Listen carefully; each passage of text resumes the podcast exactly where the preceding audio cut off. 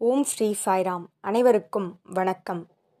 சாயின் ஞான முத்துக்கள் பகுதி இருபத்தி ஐந்து Sai pearls of wisdom part twenty five D. உங்கள் அனைவரையும் வரவேற்பதில் மிகுந்த மகிழ்ச்சி உங்களுடைய நிலைத்த ஆதரவுக்கும் நன்றி.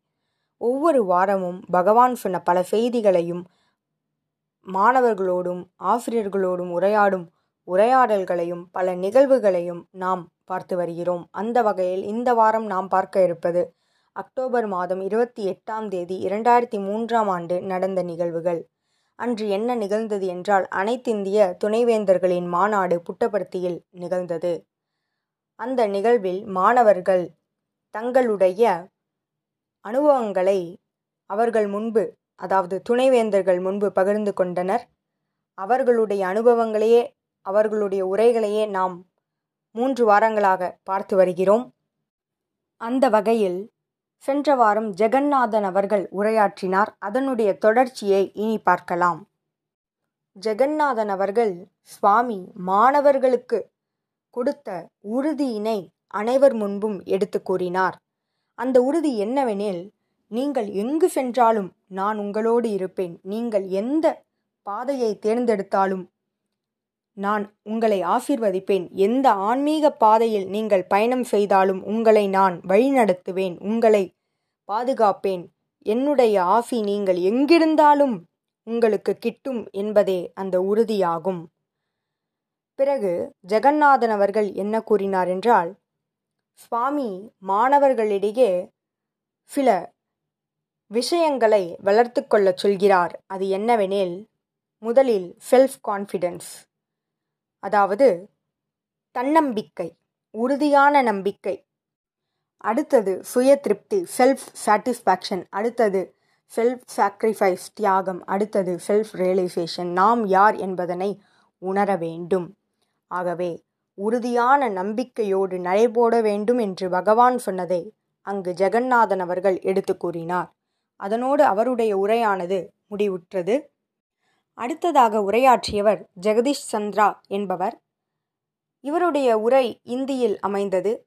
அவர் என்ன கூறினார் என்றால் ஒரு முறை பார்க்கடலில் தேவர்களும் அசுரர்களும் அதனை கடைந்தபோது அவர்களுக்கு அமிர்தம் கிட்டியது. அதுபோல கலியுகத்தில் நன்மைக்கும் தீமைக்கும் மிகப்பெரிய போர் நடைபெறுகிறது. அதில் நமக்கு அமிர்தமாக கிடைத்தவர் அவதரித்தவர் பகவான் ஸ்ரீ சத்ய சாய்பாபா என்று ஜெகதீஷ் சந்திரா அவர்கள் கூறினார். மேலும் அவர் என்ன கூறினார் என்றால் இன்று நவீன காலத்தில் அனைவரும் பணத்தின் மீது மோகம் கொண்டிருக்கின்றனர். அனைத்துமே பணம்தான். பணத்தை கொண்டு எதையும் சாதித்து விடலாம் என்று நினைக்கின்றனர். அனைத்தையும் தெரிந்து வைத்த அவர்கள் தாங்கள் யார் என்பதனை அறிவதற்கு மறந்துவிட்டனர். அவர்களை பற்றி அவர்கள் அறிய முற்படவில்லை. இதுவே இன்றைய நிலையாகும். பகவான் சொல்லியிருக்கிறார் இந்த தெய்வீகமானது ஆத்மாவானது அனைத்தை விடவும் மிகவும் நெருக்கமானது. எனினும் நாம் இருளில் இருக்கிறோம். நமக்குள் இருக்கும் ஒளியினை நம்மால் காண முடியவில்லை என்று பகவான் சொன்னதை ஜெகதீஷ் சந்திரா அவர்கள் அனைவர் முன்பும் கூறினார். மேலும் அவர் என்ன கூறினார் என்றால் இந்த பல்கலைக்கழகமானது ஸ்ரீ சத்யசாய் பல்கலைக்கழகமானது ஒவ்வொரு மாணவருக்கும் ஒரு கனவாகும். பல நாடுகளிலிருந்து பல மாநிலங்களிலிருந்து வந்து இங்கு நாங்கள் கல்வி கற்கிறோம். அனைத்துமே எங்களுக்கு இங்கு இலவசமாக வழங்கப்படுகிறது. பிறகு ஜெகதீஷ் சந்திரா அவர்கள் சுவாமி மாணவர்களுக்கு கொடுத்த உறுதியினை அதாவது எப்பொழுதும் நான் உங்களோடு இருக்கிறேன் உங்களுக்குள் இருக்கிறேன் உங்களை சுற்றி இருக்கிறேன் என்று பகவான் கொடுத்த உறுதியினை அங்கு எடுத்துரைத்தார். மேலும் அந்த நம்பிக்கையே அவர்கள் தைரியத்தோடும் உற்சாகத்தோடும் நடைபோடுவதற்கு உறுதுணையாக இருக்கிறது என்று ஜெகதீஷ் சந்திரா அவர்கள் கூறினார். எப்பொழுதும் சுவாமி ஒவ்வொருவருளும் இருந்து ஊக்குவித்து உற்சாகப்படுத்தி அவரை அறிவதற்கு வழி செய்வதாக அவர் கூறினார். மேலும் இவ்வுலகத்தோடு எவ்வாறு நாம் நடந்து கொள்ள வேண்டும் என்பதனை அவருக்கும் நமக்குமான மொழியில் எப்பொழுதும் சுவாமி தெரிவித்து கொண்டே இருப்பதாக சுவாமி நமக்குள் இருந்து நம்முள் உரையாடி கொண்டிருக்கிறார் என்று அந்த மாணவர் கூறினார். மேலும் அவர் ஓர் நிகழ்வினை கூறினார். ஒரு பள்ளி மாணவர் தன்னுடைய பார்வையினை ஒரு விபத்தினால் இழந்துவிட்டார். அவரால் தேர்விற்கு படிக்க முடியவில்லை. அந்த மாணவர் மிகவும் சிரமப்பட்டார். ஆனால் அவர் பகவான் மீது முழு நம்பிக்கையை வைத்திருந்தார். சுவாமி ஒருமுறை அந்த மாணவரிடம் வந்து மெதுவாக தன்னுடைய கையினை அசைத்து விபூதியினை சிருஷ்டித்தார். அந்த மாணவனின் கண்களில் அதனை வைத்தார். உடனடியாக அந்த மாணவன் பார்வையை பெற்றான். அனைவரும் இந்த அரிய காட்சியினை பார்த்தோம். ஒவ்வொருவருக்கும் பகவான் சொந்த அனுபவத்தினை கொடுக்கிறார். கடவுளிடமிருந்து நேரடி அனுபவங்களை இந்த பல்கலைக்கழகத்தின் மூலமாக நாங்கள் பெற்றுக்கொண்டு வருகிறோம் என்று ஜெகதீஷ் சந்திரா அவர்கள் கூறினார். அடுத்ததாக மாணவர்களிடம் சுவாமி எத்தகைய அன்பு கொண்டிருக்கிறார் என்பதனை ஒரு நிகழ்வின் மூலம் கூறினார்.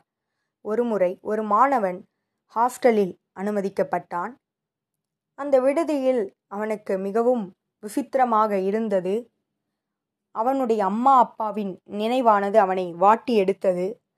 அதனால் அவன் இரவு முழுவதும் சுவாமியின் படத்தை தன் மார்போடு அணைத்து கொண்டு அழுது கொண்டே இருந்தான். சுவாமி அவனுடைய கனவில் தோன்றி அவனுக்கு ஹாஸ்டலில் உள்ள ஒவ்வொரு அறையினையும் சுற்றி காட்டினார். அவ்வாறு சுற்றி காட்டிய பிறகு தன்னுடைய காரில் அவனை அழைத்துச் சென்றார். மேலும் தன்னுடைய கார் எவ்வாறு இருக்கிறது? அழகாக இருக்கிறதா? என்று கேட்டார். உனக்கு பிடித்திருக்கிறதா? என்றும் கேட்டார். அதனோடு அந்த கனவு முடிந்தது. அடுத்த நாள் காலையில் மாணவர்கள் அனைவரும் ஓடுவதை இந்த மாணவன் கண்டான். உடனே என்னவாயிற்று? என்று கேட்க சுவாமி இங்கு வந்து கொண்டிருக்கிறார். அவரை காணவே நாங்கள் ஓடுகிறோம் என்று அனைவரும் சொல்ல இம்மாணவனும் அவர்களோடு ஓடினான். சுவாமி அங்கு வந்து இம்மாணவனை நோக்கி என்னுடைய கார் எவ்வாறு இருக்கிறது? அழகாக இருக்கிறதா? என்று கேட்டதன் மூலமாக அவன் கனவில் வந்தது உண்மை. சுவாமி தனக்காக தன்னுடைய துயரினை போக்குவதற்காக தாயின் அன்பினை பொழிவதற்காக வந்திருக்கிறார் என்பதனை அந்த மாணவன் அங்கு உணர்ந்ததாக ஜெகதீஷ் சந்திரா அவர்கள் அனைவர் முன்பும் இந்த நிகழ்வினை கூறினார். பிறகு ஜெகதீஷ் சந்திரா அவர்கள் அனைவர் முன்பும் என்ன கேட்டார் என்றால் இதுபோல் ஒரு இறைவனை இதுவரை எங்காவது கண்டிருக்கிறீர்களா? ஒரு துளி நீர் கண்ணீர் போதும் அவருடைய இதயத்தை உருக்குவதற்கு. உடனே அவர் நமக்காக ஓடோடி வருவார். இத்தகைய அன்பினை எங்காவது கண்டிருக்கிறீர்களா என்று கூறி கிருஷ்ணா லீலா அமிர்தம் என்ற புத்தகத்திலிருந்து ஒரு கவிதையை அவர் கூறினார். எந்த கடவுள் அனைத்து தேவர்களாலும் வணங்கப்பட்டாரோ? முனிவர்களும் துறவிகளும் எந்த கடவுளை வணங்கினார்களோ? கோபாலர்களும் கோபிகைகளும் எந்த கிருஷ்ணரை பிருந்தாவனத்தில் வணங்கினரோ? அவரே இன்று பகவான் ஸ்ரீ சத்ய சாய்பாபாவாக நம்மிடையே இருக்கிறார். இங்கே இருக்கிறது சொர்க்கம். இதுவே அந்த சொர்க்கம் என்று கூறி தன்னுடைய உரையை முடித்து கொண்டார் இதுபோல பல உரையாடல்களோடும் நிகழ்வுகளோடும் உங்களை அடுத்த வாரம் சந்திக்கிறேன். ஜெய் சாய்ராம்.